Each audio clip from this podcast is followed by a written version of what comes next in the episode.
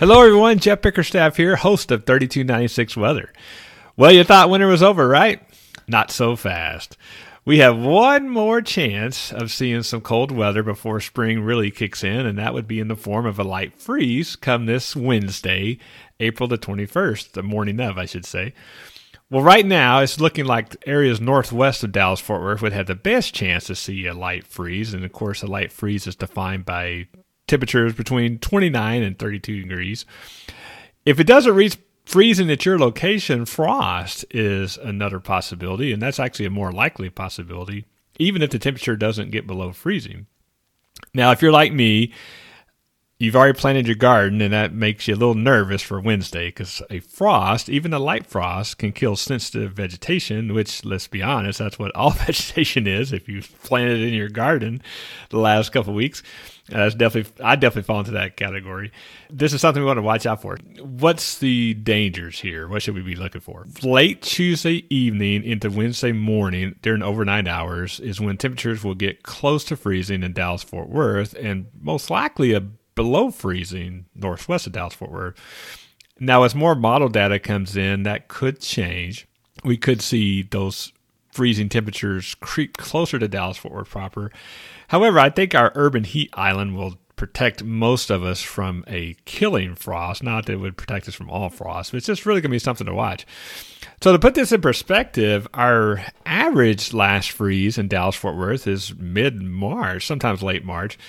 And the record for the latest freeze in Dallas Fort Worth is April 13th. So we are about a week past that. So this is pretty unusual. So there are some things you need to do to protect your plants.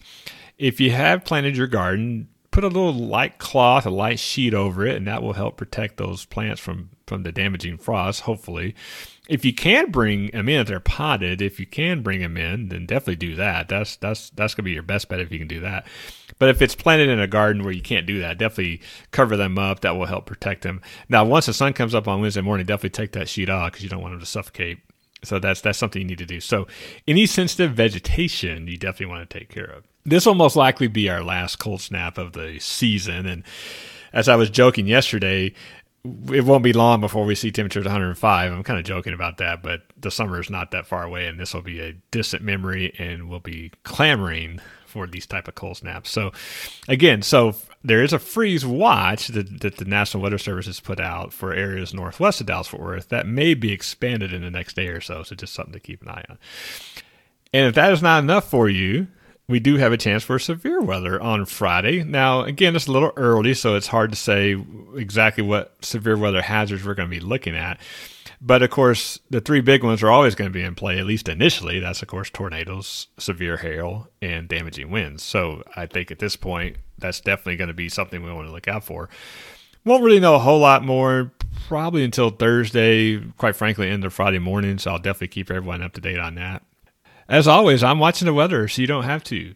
Check me out on my podcast, 3296 Weather, on all of your favorite podcast apps at 3296weather.com, on Facebook and on Twitter. You can find me there as well, and on YouTube, my YouTube channel, Jeff Bickerstaff. Hope everyone has a great day, and as always, thanks for listening.